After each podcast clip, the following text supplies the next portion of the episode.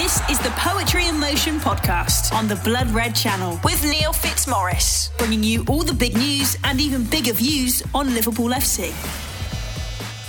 Hello and welcome to another episode of Poetry in Motion with me, Neil Fitz. It is the festive season. We are nearing the big day. The world's most expensive roast dinner, of course, uh, is upon us. Liverpool are a team that just keep on giving no. Uh, they're in very generous mood at the moment. I'm joined by Matt Addison. How are you doing, Matt? Yeah, very good. Thanks, mate. Looking forward to uh, to Christmas and hopefully we get some football to watch over that period as well. Absolutely, mate. Also joining us for the festivities today, uh, Kai Delaney. How you doing, Kai? Yeah, not too bad. So uh, a few days off Christmas, so on the, the home stretch now. Absolutely, we are. We had this massive congested December, haven't we? Of nine games, I think it was something like. Um, well, after we shrugged off Milan 2 1, Liverpool uh, beat Villa 1 0. Uh, we beat uh, Newcastle last night 3 1. And uh, it, it, Matt, it just seems like we've sort of just taken this team for granted, aren't we? They've just become history makers once again. It, it seems like uh, it seems like it happens all the time now. They're the first club in English history to hit 2,000 goals um, in the Premier League. It's incredible, and it makes you wonder how many of those um, are under the, the tutelage of Klopp because they're a goal scoring machine now, Matt, aren't they? Yeah, they absolutely are. I mean, it's it's every single game, isn't it? That there's another record broken by Mohamed Salah or one of the other players. Salah, in particular, has, has just been unbelievable, hasn't he? This season, it's it's just you know remarkable to to watch, and it, it just becomes so normal now that Liverpool just score so many goals. I think you know even obviously on Thursday Newcastle go a goal in front, but you kind of think that Liverpool are going to score at least two. So it, it, almost doesn't matter to a certain extent these days. They're just really, you know, firing on all cylinders as as they always have done, really under Jurgen Klopp in an attacking sense. It's just been such a, a joy to watch at times. I think obviously there's certain bits this season where the defense hasn't been perfect, but when you've got Mohamed Salah on 22 goals already, it, it, almost doesn't matter. Like I say, it's it's just a, a remarkable achievement to, to just be as consistent as, as what he is. And look, at this point, you wouldn't put it past him to beat the, the 44 goals that he got in his first season. Yeah, it's extraordinary, Kai, and it's just that we, we, we mention this all the time now when we talk about Liverpool Football Club, and it's great to hear as a fan. But that word "relentless" just keeps popping up, and you could see last night Newcastle. You get to the point when you're watching and you think, well, even if a team puts up a kind of a robust defence against us, can they last 90 minutes? Because those Liverpool players can do this all day long, and uh, um, you could see that they were they were they were trying and trying and trying to fill the box the way Aston Villa did as well. But that almost feels like an inevitability at the moment way Liverpool are playing. Kai, they, they they squandered a few chances last night. Let's be honest, but a lot of that I think is down to the fact that teams are putting ten in the box, and it's very difficult to break them down. But yet again, last night there was just this feeling, even when we went one down, and of course without key players uh, due to COVID, uh, you know, without Fabinho, without uh, Van Dijk, and yet they've, uh, you know, a, a Thiago um, nightmare aside, um, they were just a relentless team, and you always felt like they were getting back into this game, didn't you, last night? Yeah, it was um, obviously uh, going behind early doors, you know, a bit of a testing circumstances. Then it helps their, their game plan even more for them to just shut up shop and, and kill the game, as we saw Aston Villa try to do um, earlier in the week when they came and uh, you know, not not the the most enjoyable game to watch, but I think that's a lot of teams' blueprint this season is, is to come to Anfield, ten men behind the ball, shut up shop, and, and try and grind out a nil nil or nick a, a, goal from a set piece. Um, but you know, the, this Liverpool team have so many ways to beat you. We, have seen the, the goals they were scoring, free flowing goals to start the season, getting three, four goals a game uh, without even really trying. It seemed like at times, uh, and then we we saw those couple of wins where they had to grind out one 0 against Aston Villa and against Wolves, and we've seen that they're able to do that as well. So no matter how you come at this Liverpool team, whether you, you want to get at them or, or you want to try and kick, kill the game and, and nick a one 0 Liverpool always seem to, to find a way around you, and um, yeah, they're, they're feeling to me like they're they're probably back in the groove now, and we're seeing uh, similarities to that team that went on a, a run and, and, won the league comfortably in um, in 1920. I don't think we're going to get that with, City and Chelsea this season. I think it's going to go right down to the wire. But uh, Liverpool, you know, they certainly seem like they're going to be there right to the end. Yeah, and it's testament, Matt, isn't it, to Liverpool? Like what Kai said about about teams sort of coming and, and, and putting ten behind the ball and trying to and trying to nullify the threat of Liverpool uh, it's testament to the, to the ability of this team. They've been doing that since the first season we started doing this, haven't they? Let's be honest. I mean, since the 99 point season, um, you know, the 97 point season. the game plan's been the same for three or four seasons, hasn't it? Try and stop Liverpool from scoring. But it's testament to this side and how incredibly creative they are uh, and skillful and brilliant that uh, that they just keep popping up. It's another 3 1. It's almost becomes kind of, you know, you disregard the fact that yet again it's three goals in a game and Salah's extraordinary run. I mean, some of the touches last night, the outside of the boot half volley cross that almost landed uh, at Mane's feet was would have been the cross of the season. Now, forget about any of the crosses at speed, taking that on a half volley with the outside of the boot. And I know the the commentary team, Joe Cole in particular, was was absolutely creaming about it, and and rightly so. It was an extraordinary bit of skill, and he is for a player who didn't reach the top twenty three in the team of the year. Apparently, it's the latest snub. Um, I mean, it just beggars belief, doesn't it? I don't know who these people are voting for, but um, he's an extraordinary talent, and we're just getting more and more from him, Matt. Yeah, no, it's it's extraordinary, isn't it? I think you know, like you say, it's it's just become normal. It's sort of probably four or five different things in every single game that Mohamed Salah does that most footballers just can't physically do. And, and he just does it as if it's just a perfectly normal thing. It's as if it's a training session at times. And it's not just him. I mean, there was obviously some poor performances in terms of, or, or poor moments, I should say, in terms of uh, of the Newcastle game. You think of, of Thiago giving away the ball, but then at the same time, there was four or five passes from him, which were just absolutely inch perfect, putting in in in behind for, for Trent or for Salah or, or for whoever. I mean, it's it, it is just remarkable to, to watch it at times, and you do have to kind of remind yourself how lucky you are to, to be able to to see that so regularly in the flesh because it certainly hasn't always been like this, and, and it won't be in the future either. So, yeah, it's it's one of those, like you say, it's it's a testament to how good this Liverpool team are. I think that Newcastle came and they left Callum Wilson on the bench. They played a, a, four and a five and basically just left one player up front to, to do whatever he could do and kind of feed off off the scraps in Allan Saint-Maximin. So yeah, it's it's a testament not only to, to the way that Liverpool play, but the way that they can break them down, that they've still scored three goals, even with that being the case. And I think you, you fancy them in every single game now. It, it doesn't particularly matter who they're playing against, even if it's a Chelsea or a Manchester City, you'd still think it's it's more than possible that they can score two, if not three goals in, in all of those games. So yeah, if you're scoring three goals every game, you're going to get three points pretty much every game. Yeah, and uh, he was mentioned then, uh, Kai, by Matt, but um, Saint-Maximin is, is, a player, isn't he? What a skillful player. I mean, we saw it the week before with, with well, when we played Wolves, sorry, when we saw it with um, Adama Traore, where you look at him and you think, you can imagine players like that in a red shirt just tearing up the pitch and Saint-Maximin, you know, you, you, can see the damage he can do. He did it a few times last night. Not only were his runs really effective, but he very rarely give the ball away. He would pass on. He laid on the pass that ended eventually ended up uh, being the, the, the Shelvey goal. And uh, uh, another bright talent still, of course, he, you know, he got injured and, and, then spent the next 10 minutes trying to get off the pitch. But the, the ball didn't go out of play because Liverpool wouldn't let it. But, um, and controversially, the, you know, uh, Thiago did have a bit of a stinker. Let's be honest. I mean, at certain points, I think he does tend to go for the. He's getting his protractor out, isn't he? Working out passes rather than doing the simple one. But of course, it looked like he had his boots on the wrong feet a couple of times last night, and um, particularly the clearance, which was, you know, I think that was. I think he had Jonjo Shelvey in the Secret Santa, didn't he? Because that was an absolute shocker of a clearance that went right to his feet. But a lot of character shown by Liverpool, let's again.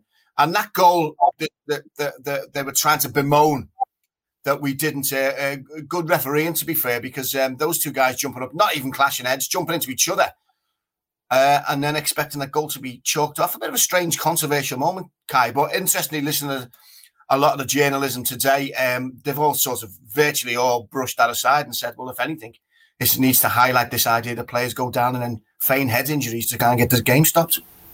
Yeah, Eddie Howe was, um, no, he, he fuming, I think, to fair put it, in his, his, press conference at the end of the game. Uh, says Liverpool should have either put the ball out, but, you know, of course, it's, it's not on them. That rule came in a few years ago where it's, it's now entirely up to, to the referee.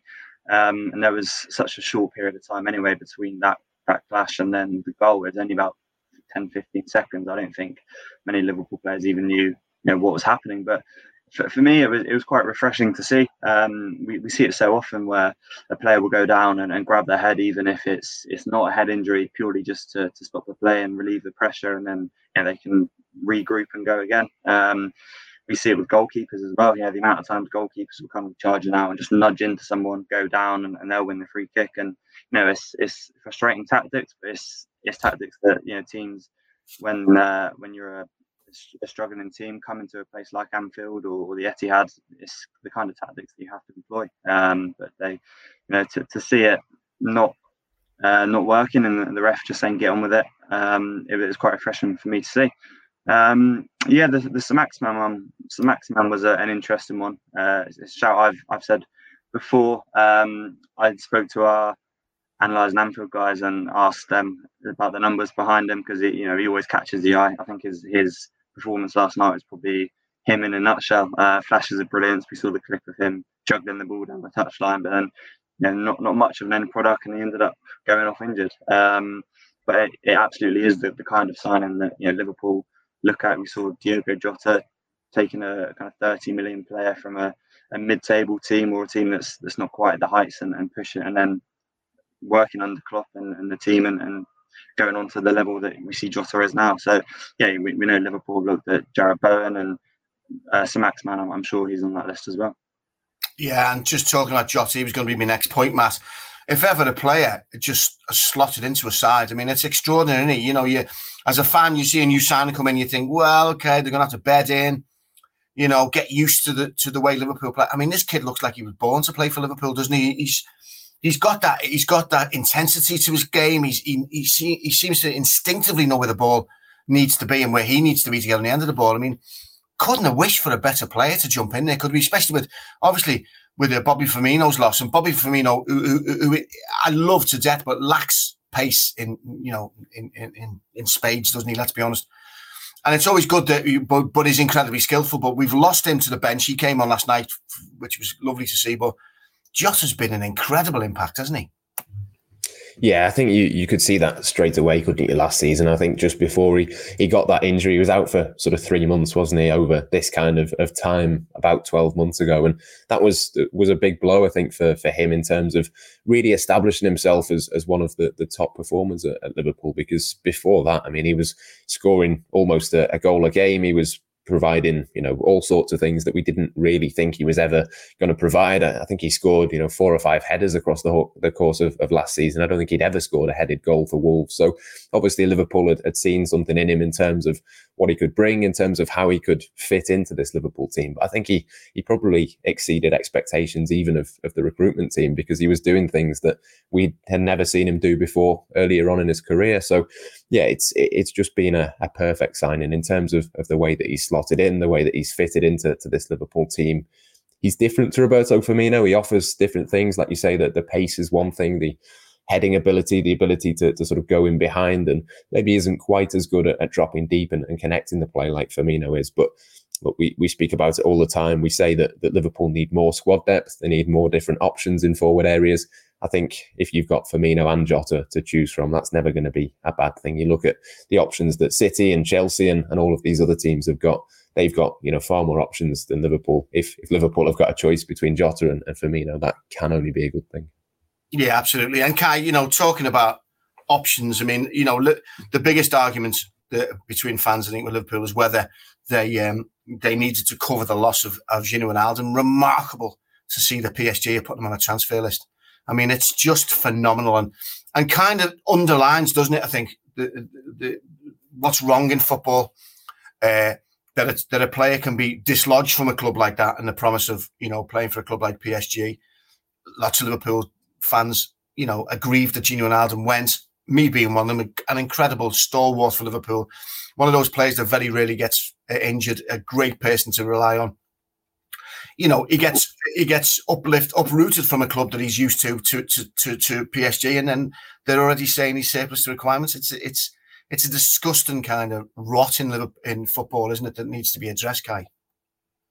It is, yeah. I mean, we, we see it more and more these days with the players running down their contracts. Um, in the you know when you don't have the transfer fee, then more often not, the the player and their agent will receive a ridiculous signing on fee, and I think that plays a big part a big part in it these days. But you know, with, with Wijnaldum, obviously it's it's not fully come out yet. The, the story there, he said when he moved that one day he'll he'll tell his side and the full version of events. So still, uh, you know, don't want to judge that.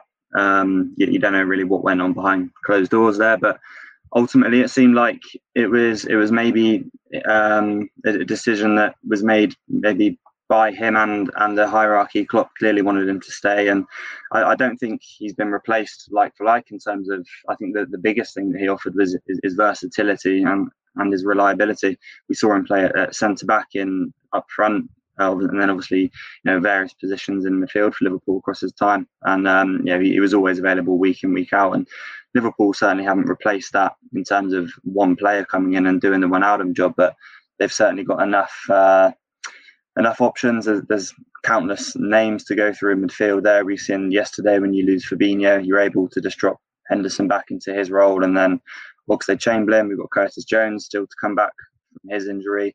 Harvey Elliott had made that place his his own at the start of the season, so yeah, they've, they've certainly got enough bodies and numbers to cope there. Um, but it, it does go back to that thing that Klopp said right right at the start when Coutinho was leaving. I mean, he said, you know, stay at Anfield and they'll build a statue of you. Leave, go somewhere else, and you'll be just another player. And we've seen that play out with Ronaldo. Yeah, absolutely right. It is a shame now. I mean, you, you, know, I mean, he came on a free, so you wonder what what kind of fee they're going to be asking for for him, or whether or not it's a strange one. It's a very very strange one. More to the point, Matt. I think it's something that needs addressing. Obviously, we mentioned at the top of the at the top of the pause. No Fabinho, no Curtis Jones. Obviously, he's had that freak eye injury, but now it's down with COVID. No Van Dijk. We're seeing games postponed left, right, and centre now, aren't we? There's there's doubt over the over Sunday's game or the weekend's game, sorry, against Spurs, because obviously theirs got cancelled last night. Are we are we heading into territory that is going to start getting worrying for the for the um, survival of of the season. Uh, do you think, Matt? Things are getting very, very, um, very, very scary at the moment, aren't they? With with the amount. I mean, I think Tottenham posted forty infections. Uh, I know that there, there's a lot of there, there, was a lot of talk about uh, how only forty eight percent of the league, the Premiership, had been vaccinated. Now, I don't want to get into a vaccination argument, but the sense it looks like uh, red flags are starting to get raised, whether or not we're even going to get to the end of the season, Matt.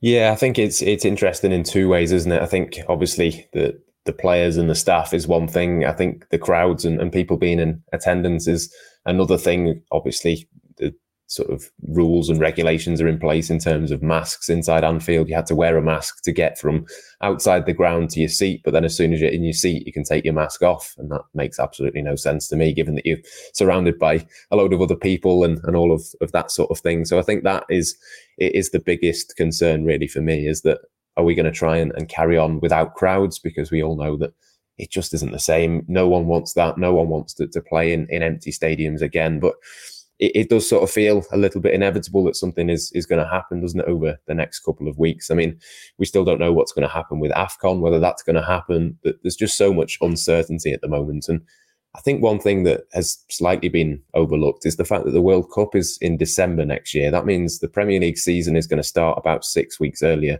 next season. So there's not really a lot of room in order to, to postpone this season. If we wait now, I mean, there's UEFA Nations League matches. They've got another international tournament in the summer. There's not really much scope to postpone these matches because you know when do you when do you sort of pencil them back in? There just isn't really a gap in this in this calendar at the moment. So I don't know. It, it feels inevitable. You'd like to think that a sensible decision at some point will be taken, but I think Jurgen Klopp said it post match after after Newcastle. It, it kind of feels like if you've called off, you know, five six games across the course of a weekend, it, it probably isn't fair to, to play the others. So it, it's going to be interesting. Obviously, as we record this Friday morning, we, we don't know exactly how many matches are going to be off this weekend. We don't know whether Liverpool's game is, is going to be on or off, but yeah, I think Liverpool have been one of the, the least affected teams so far in terms of COVID infections. But you look at, at Leicester and, and, Tottenham and so many other examples, there is a, a bit of an inevitability about it. And I think you, you, kind of felt that at Anfield actually on Thursday. A lot of people were kind of thinking, well, is this the last time we're going to be able to come here for a, a few weeks? And hopefully that's not the case, but a sensible decision does have to at some point be made. Poetry in motion on the Blood Red channel. Yeah, absolutely. And of course, you mentioned AFCON, and there was quite a funny text. It looked like it might have been getting cancelled, where somebody said somebody was rewrote the the, the words to um, Band Aids. Do they know it's Christmas with the lovely line? And there won't be Mo in Africa this Christmas time, which I thought was hilarious. Um, but of course, we have the other tiny little um, matter of the uh, the Champions League as well to, to to look at. We had a strange draw, Kai. I mean, weird, controversial kind of, you know, how much can human error mess up and computers mess up a draw? But you know, we, we start with Salzburg uh, and end up with uh, Inter. Um, bring on the internationale, as the as as the song says. But um, it's it's it's nowhere. It's no easy tie. But given what we did with the group of death, you've got to feel that Liverpool have got a, a good chance to progress in the, in the cup as well, Kai. Yeah, I think um, Liverpool and probably everyone associated with will be quite happy with that draw on the grand scheme of things. initially pulling out RB Salzburg, you know, that's probably best case scenario, if, if not, uh, you know, far off it. Um, even Salzburg aren't the, the, Salzburg team that we played a couple of years ago uh, that had Minamino, Hwang, a, young Erling, uh, Erling Haaland in there, of course. So, um, you know, that, that would have been, you would assume, a, a comfortable win. And you could have maybe even looked at possibly resting a few players for the second leg. Um, I don't think Liverpool are going to have that luxury with with Inter Milan. Um, but when you know when the redraw was was announced, everyone was thinking, "Oh, here we go, PSG or Real Madrid or you know one of the big hitters." So um, I think on on the scheme of things, Inter Milan, you, would still fancy Liverpool to, to go through. To, to be honest, I think you'd fancy Liverpool against any team in this competition, even if if we had have pulled out PSG. I think you, they can be got at defensively. So um, yeah, Liverpool back themselves against anyone, but especially uh, an Inter side where maybe the um, I I talking on the, the Blood Red podcast in the week and said then that I think the the badge possibly carries a little bit more fear and nous than the team itself. Now we saw with, with AC Milan, it's it was heralded as the group of death, but when you actually face them on paper, they, they've only got a handful of individual individuals, and uh, Inter are similar. You know, a few, a few aging players with maybe their best years behind them. Since they won the league last season, they've lost Antonio Conte, they've lost Romelu Lukaku, and of course Hakimi went to PSG. So they're, they're not the side that they were last season. Um, and yeah, I think I think Liverpool will you know be, be quietly confident. Yeah, absolutely. And talking about the importance of, of of game upon game upon game, it is important to have a decent squad, isn't it? And I thought Konate proved himself last night. Matt, he was very, very strong at the back. Uh, him and Matip. Matip's doing his wonderful kind of Alan Hansen strides through the middle of the pitch these days, isn't he? And uh, Liverpool have got a feel like they've got a really good balance at the moment, mate. I'm touching wood all over desks, head, everything, but it just feels like there's a there's an acceptance of who who they are, like Liverpool, and how good they are, and they know it. It's it, it, it, it's it's taken for granted now that they, there is a certain level that they play at, and it's wonderful to see that they can intersperse, you know, different characters. I mean, Konate hasn't played for a while, comes back in and and was really strong, wasn't he? I mean, you know, uh, held his own and massive, as I said before, and uh, and that's where Tsimikas obviously we've got Robbo back and and, and Trent, and um, just feels like an air of uh, of inevitability to, to Liverpool, doesn't it? And and uh, and great to see that these squad players can just slot in. Yeah, that's it. I mean, you can afford now to make four, five, six changes for these games, and, and nobody really would be too concerned. I think there's obviously, you know, the, the depth issue at centre back has been completely reversed. Even with Van Dijk out against Newcastle, you never really thought that they'd cause too many problems, and I think that's you know fair to, to say that that's how it happened. I mean, Konate has been been really good. I think this season when he's come in, there's a lot more to come from him, but he's so clearly a Liverpool defender. He's, you know, really good in the air, really strong, really fast, very front foot, aggressive, but he does it all in the right way. I mean, you could probably say that someone like Dan Lovren was aggressive, but maybe didn't quite channel that in the way that you'd probably want him to. I think with with Konate, it's, you know, even though he's a 22 year old, relatively inexperienced, he's just doing all of, of the right things at, at the right time. And as you say, Matip as well is is just absolutely superb on the ball. Gives Liverpool an extra option, can sort of add into their their midfield and, and be another creative outlet. I think it's just a, a, really nice balance at the back at the moment. And as long as Liverpool have, have got three of, of those four um, available at, at, any one time, obviously Joe Gomez is is back now and is a huge player in himself. He's not had hardly any chances this season, but I'm sure he will do in the second half. I mean, it's it's just so promising, isn't it, to have all of those players of, of absolute top quality standards, whoever whoever is on the pitch, left backs, right back is maybe a, a bit of a, a, concern in terms of, of the depth. But you know, even then, if you've got three out of, of the four first choice and you had to play Neco Williams, wouldn't be the end of the world, I don't think. I just think whatever combination you've got now at the back for Liverpool, you'd fancy them to to score more goals at the top end than concede at the back. and that's even really, isn't it? Without again, this it's it's it's it's hard to fault Mane because he's such a an integral part of the team. But by his own admission, I think he would say that he's not firing uh, on all cylinders when it comes to in front of goal. Is he still getting the goals in? But it, a lot of touches not quite going astray, you know, not quite going right, going straight slightly. So, really speaking, you're sitting watching Liverpool side that are playing phenomenal football, Kai, but with a Mane of a couple of seasons ago, did, did, did be, this would be an incredible. I know it is anyway, but for them front three firing like that, it's uh, it, it's it's just going to be more formidable if he picks up his form just in front of goal because he, you know everything else, his touches, his, his his press is fantastic. But if he as the team progress and move on through this league, through this season, um, more to come from Mane means it's just, it's just an even stronger Liverpool lineup, isn't it?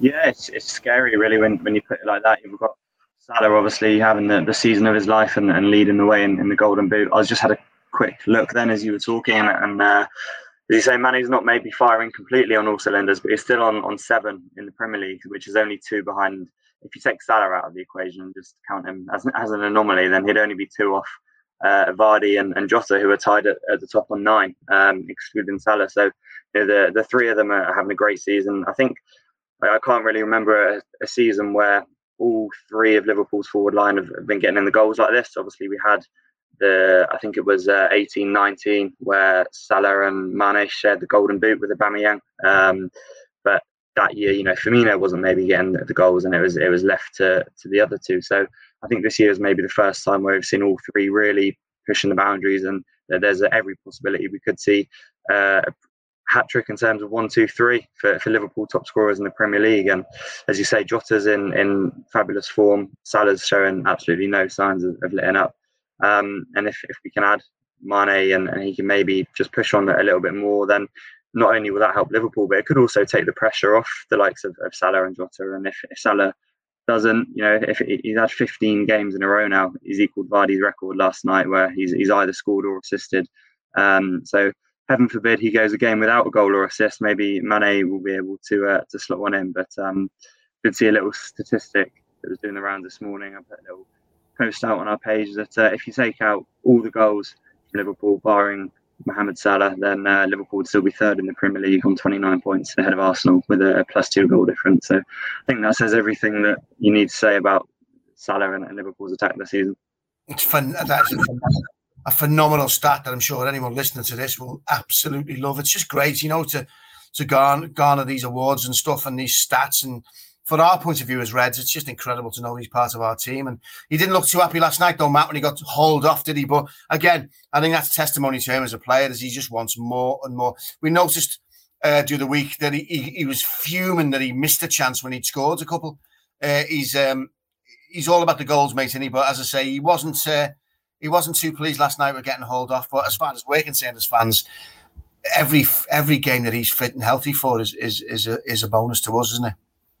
Yeah, I think it was was sensible to take him off, wasn't it? You you get that opportunity, you, you have to take it. I think it's it's one of those where I'm sure he wouldn't be best pleased to come off, but I don't think that's necessarily a bad thing. I don't think anyone's made a, a big deal out of it so far, as, as far as I've seen. I think it probably stems back to, to the chance he had in the first half with his right foot where he put it wide and everyone was surprised that he'd actually missed one for once. I think that's probably in the back of his mind. I know Jurgen Klopp mentioned it a couple of weeks ago. There was a game where I think he'd scored two and assisted one, but he came off the pitch furious that he'd missed one of his, his other chances, which I just think sums him up, doesn't it? It's it's one of those that you you just can't really quantify how driven and, and how um, determined he is to, to go and, and score and, and score and score. And I think it, it, can only be a good thing. I know there's there's been certain times during his Liverpool career where people have accused him of being selfish or not passing, but I think he's eliminated that now because, as Kai says, I mean, it's not just goals, it's assists as well. I think he's Liverpool's top assist maker this season, certainly up there, um, up there in, in terms of, of anyone, to be fair, not just Liverpool players, but across the, the entire Premier League. So, yeah, he's just got everything, hasn't he? I think he's he's obviously taken the, the goals now back to to what it was in his first season at Liverpool, but it's it's just the full package. Everything about him is is just absolutely perfect. And yeah, if he's annoyed at, at not having the, the last 20 minutes against Newcastle to go and score another goal, fair play to him. I'm sure, you know, Jurgen Klopp in the back of his mind will just hope that if Liverpool against Tottenham goes ahead on Sunday, he can make up for lost time in that one. Absolutely. He just seems to be the kind of person as well, Mo Salah, he always feels like he has to prove himself, and, and that's just to the benefit of all of us because because when he feels he has to prove himself, he inadvertently does.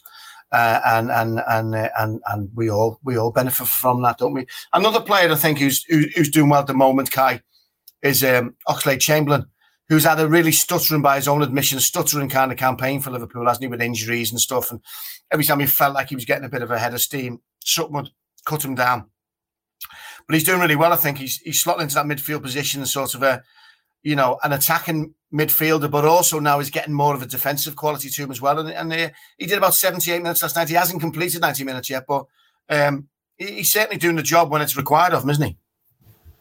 Yeah, he is. I think he, he's probably enjoying his, his best spell in this Liverpool team, arguably since he first first arrived. And uh, you know, we saw in that 17-18 season how important he was in, in the run in the Champions League, those goals against Man City, and developed a, really good understanding with Mohamed Salah before that really unfortunate injury that he sustained against Roma. Um, and you know, that, that injury only came from him tracking back 40 yards and putting in a, a great tackle that he, he, didn't really need to do. So, you know, but it probably tells you everything about the player. And um, you, know, you, you, can see every time he comes off, he, he's disappointed. He's still not completed 90 minutes for I think they said on commentary last night something like two years, two and a half years for Liverpool, um, maybe there or thereabouts. So you know that's certainly something that he's going to want to to put to bed. It's not an important statistic, but maybe just something that he'll have in the back of his mind. He can start putting these ninety minutes together and um, you know keep keep his run in the, in the side, but. He's um, he's added some some versatility to his game. We we saw against uh, Aston Villa at the weekend that he actually started through the middle as a maybe a false nine, if you like, when um, Origi was was out with the injury, and then Firmino was, was unavailable as well. So, um, you know, he's got that string to his bow as well. Obviously, we know he can play on the wing.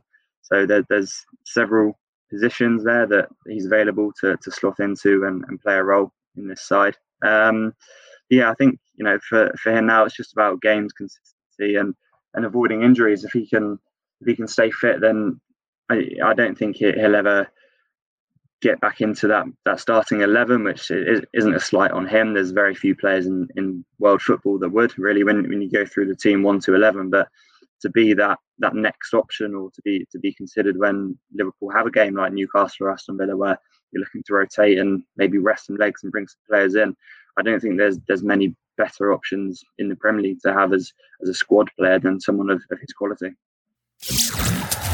Poetry in motion on the blood red channel Another thing we noticed last night, Matt, was uh, Chelsea giving up a little bit of ground. Um, a, a, a, very, very stoic kind of 1 1. Very, very well done uh, for Rafa and, and, Everton because, you know, going to Stamford Bridge is, is, is never easy. They're very, very hard to score against. They don't concede much, but um, they managed to, to get a 1 1 draw, doing us a massive favour. And that was bittersweet, I guess. Um, we're now three points ahead of Chelsea. Do you think this is going to go on to be more of a two horse race than a three horse race, Matt? I mean, City demolished Leeds the other day. Uh, uh, you know, really put down a, a, stamp from their side. Liverpool keep doing it anyway. So, um, do you feel like there's a pull ahead? Do you think Chelsea have got more in them to try and pull this back a little bit, or do you feel? I mean, when you think about how we how we've done in, in this congested period, um, they, they, have got to be there for the end run, haven't they, Liverpool? You just feel like they're just going to get better and better. And City, obviously, a City with a, the massive squad and the massive kind of pool of players they've got. Um, do you feel like Chelsea maybe are going to lose a bit of ground or they're there as well? Yeah, I think you're right in terms of, of Liverpool and City. I think they'll definitely be up there. I think it's slightly too early to rule Chelsea out. I know they've they've had a, a little bit of a wobble. Obviously, the, the Everton draw will frustrate them. I think they very narrowly on the, the same weekend as, as Liverpool and City did, to be fair, but they they very narrowly beat Leeds at, at Stamford Bridge with that last minute penalty last weekend. So I think it's it's one of those where I think Chelsea a couple of wins and and maybe things look a little bit different. They're only sort of three or four points off Liverpool and City, aren't they? So they're not a million miles away. So I'm not ruling them out just yet. I've always thought that they would be third in terms of, of the most likely. I still think that's the case. It's it's just a case of can they keep pace with the other two. But yeah, I think they play Liverpool and City within two weeks at the start of, of 2021. So Liverpool, I think, on the second. I think Manchester City, they played them a couple of weeks later. After that, I think, depending on how those two games go, I think we'll know a lot, lot more about Chelsea because if they can sort of win one and, and draw one of those, they're right back in the mix. if they lose both of those, I think that they're absolutely out of it. So I don't know. For, for me, it's it's a couple of weeks off being able to, to properly rule them out. But I suppose eh, what we have seen from them early on this season is that I think Reece James certainly was until recently their top scorer, may still be.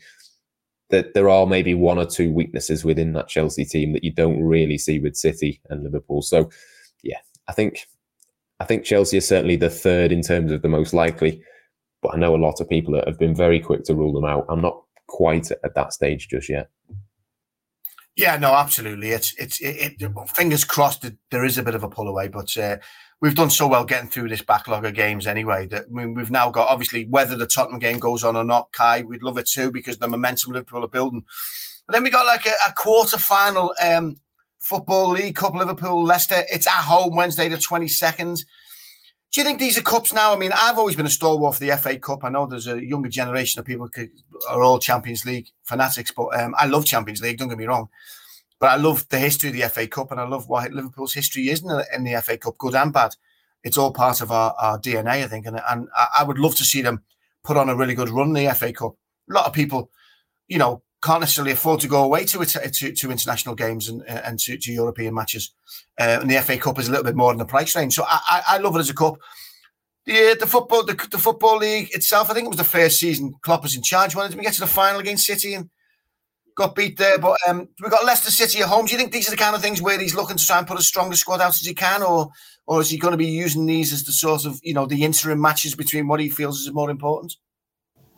I, I really hope so. I, I hope he goes for it this season. I, I don't think, bar, barring that, that first season you mentioned there when they got to the, the final, um, the, Liverpool have not really done anything in, in any domestic cups um, under Klopp in, in his time here. Obviously, he's had bigger fish to fry and, and priorities initially with taking Liverpool back into the top four, and then you know we, we've gone kind of straight into that next level of winning Champions Leagues and Premier League. So they've kind of fallen fallen by the wayside. But um, it's it's the one thing that you could maybe look across enviously at, at City and, and Chelsea and say that that is where they have success over Liverpool in, in recent years. And you know that this cup uh, especially has become the the Etihad Trophy, really, hasn't it? The last few years, and with them being out this this this season, there's a, a massive chance for Liverpool to to go and stake a claim for it. And you know, Leicester at home, I, I think the, the squad Liverpool have got now they should be more than capable to put out maybe not a fully shrunk side, but also maybe not a,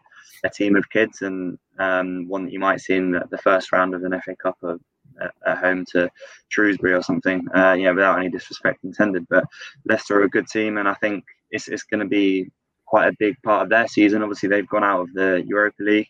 They're not firing all cylinders and don't look like they're going to be mounting a top four challenge this year. So, probably their best uh, best uh, chance in terms of having a successful season and getting a trophy would be to come to Anfield and, and put a, a, strong team out and really go for it. So obviously it's it's a, a big chance for Liverpool to get into the semi-finals here, and I'd like him to, to put out a strong team and and um, and get through to the next round and you know go all the way. And we we've seen the momentum that this trophy, while it is maybe mocked by some and, and not valued as highly as the others, it can give you a real momentum boost and be the catalyst for, for going on into the later rounds of the season and picking up the big ones. Yeah, agree, Matt. they, they, he needs to sort of concentrate on putting as good a side out as, or are you more of a case of like, well, there are bigger fish to fry? It's a really tricky one, isn't it? I think part of me thinks that you could play Salah and Mane just because they're probably going to go to AFCON anyway, so it doesn't particularly matter if they're a bit tired for that. But I would suspect it's going to be a little bit of a changed team. But to be honest, I still would expect, you know, a changed team for Liverpool would look maybe, I don't know, Curtis Jones and Naby Keita in midfield. It might be Roberto Firmino plays instead of Jota. It might be, I don't know, Tsimikas instead of Robertson. I, I still think a team Liverpool put out will be able to, to beat Leicester, particularly with it being at home. Obviously, as Kai says, Leicester haven't been particularly good this season. I think James Maddison has been brilliant for them, but Jamie Vardy has, has, obviously scored goals as well, but they're not really a team that, that particularly would scare me. And I think, you know, Liverpool can afford to, to make changes. You can maybe have a Salah or a Mane on the bench, maybe if you need them, but I, I still think, I still think Liverpool will make changes and, and still go through. I think the more interesting bit for me is if they do go through, what do they do in the semi-finals because obviously if AFCON goes ahead, they'll be without a couple of key players. they'll be you know, a couple of, of crucial league games in there, Palace and, and Brentford that they need to win without Salah and Mane. I think that's when it becomes interesting. Does Jurgen Klopp think we're in a semi-final now we have to go for it, or does he still see it as as just being a, a domestic cup competition even then? So yeah, I, I, fancy Liverpool to get through against Leicester, to be honest, but I wouldn't expect it to be a full strength team. Even with obviously Leeds struggling to come a few days later, you can probably make changes against them as well, to be honest, and, and still beat them. But yeah, I, I, wouldn't expect it to be a full strength team, but I wouldn't suspect that that will matter. No, absolutely. Yeah. Okay. Still two legs. Yeah, the, the semi is, is still two legs. So Liverpool potentially could have two league games, two Carabao and two FA Cup, uh, whilst Salah and Mane are away. So it is it is something to think about, isn't it? I mean, you didn't even mention, we just mentioned there, but Naby Keita came on and looked very, very positive the last few minutes he played. All we got to do now is is keep him stored in a kiddies play area pool, ball pool, uh, till, till, till he's playing again because uh, it's uh, all bad an injury. Hopefully, you'll get going again. Uh, listen, guys, thank you very, very much. Much appreciated. Of course, our next games are um, are going to be that Leicester game if the if the uh, the Tottenham game is postponed. If not, it is Spurs. Uh, just a very, very quick one. If Spurs goes ahead, what do you fancy for a very, very quickly? What do you fancy for the result?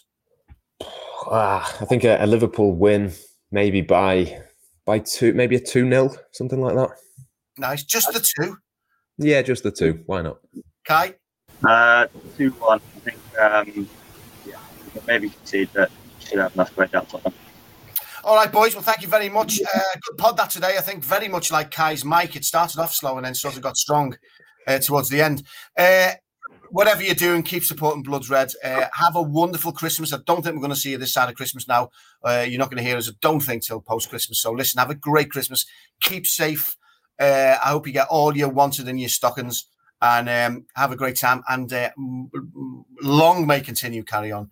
Uh, Liverpool winning and getting us the three points and getting us further along in the league. Have a great Christmas, everyone. Thank you very much, Kai. Thank you very much, Matt. Have a great Christmas, guys, and we'll see you on the next Poetry in Motion. You've been listening to the Poetry in Motion podcast on the Blood Red channel.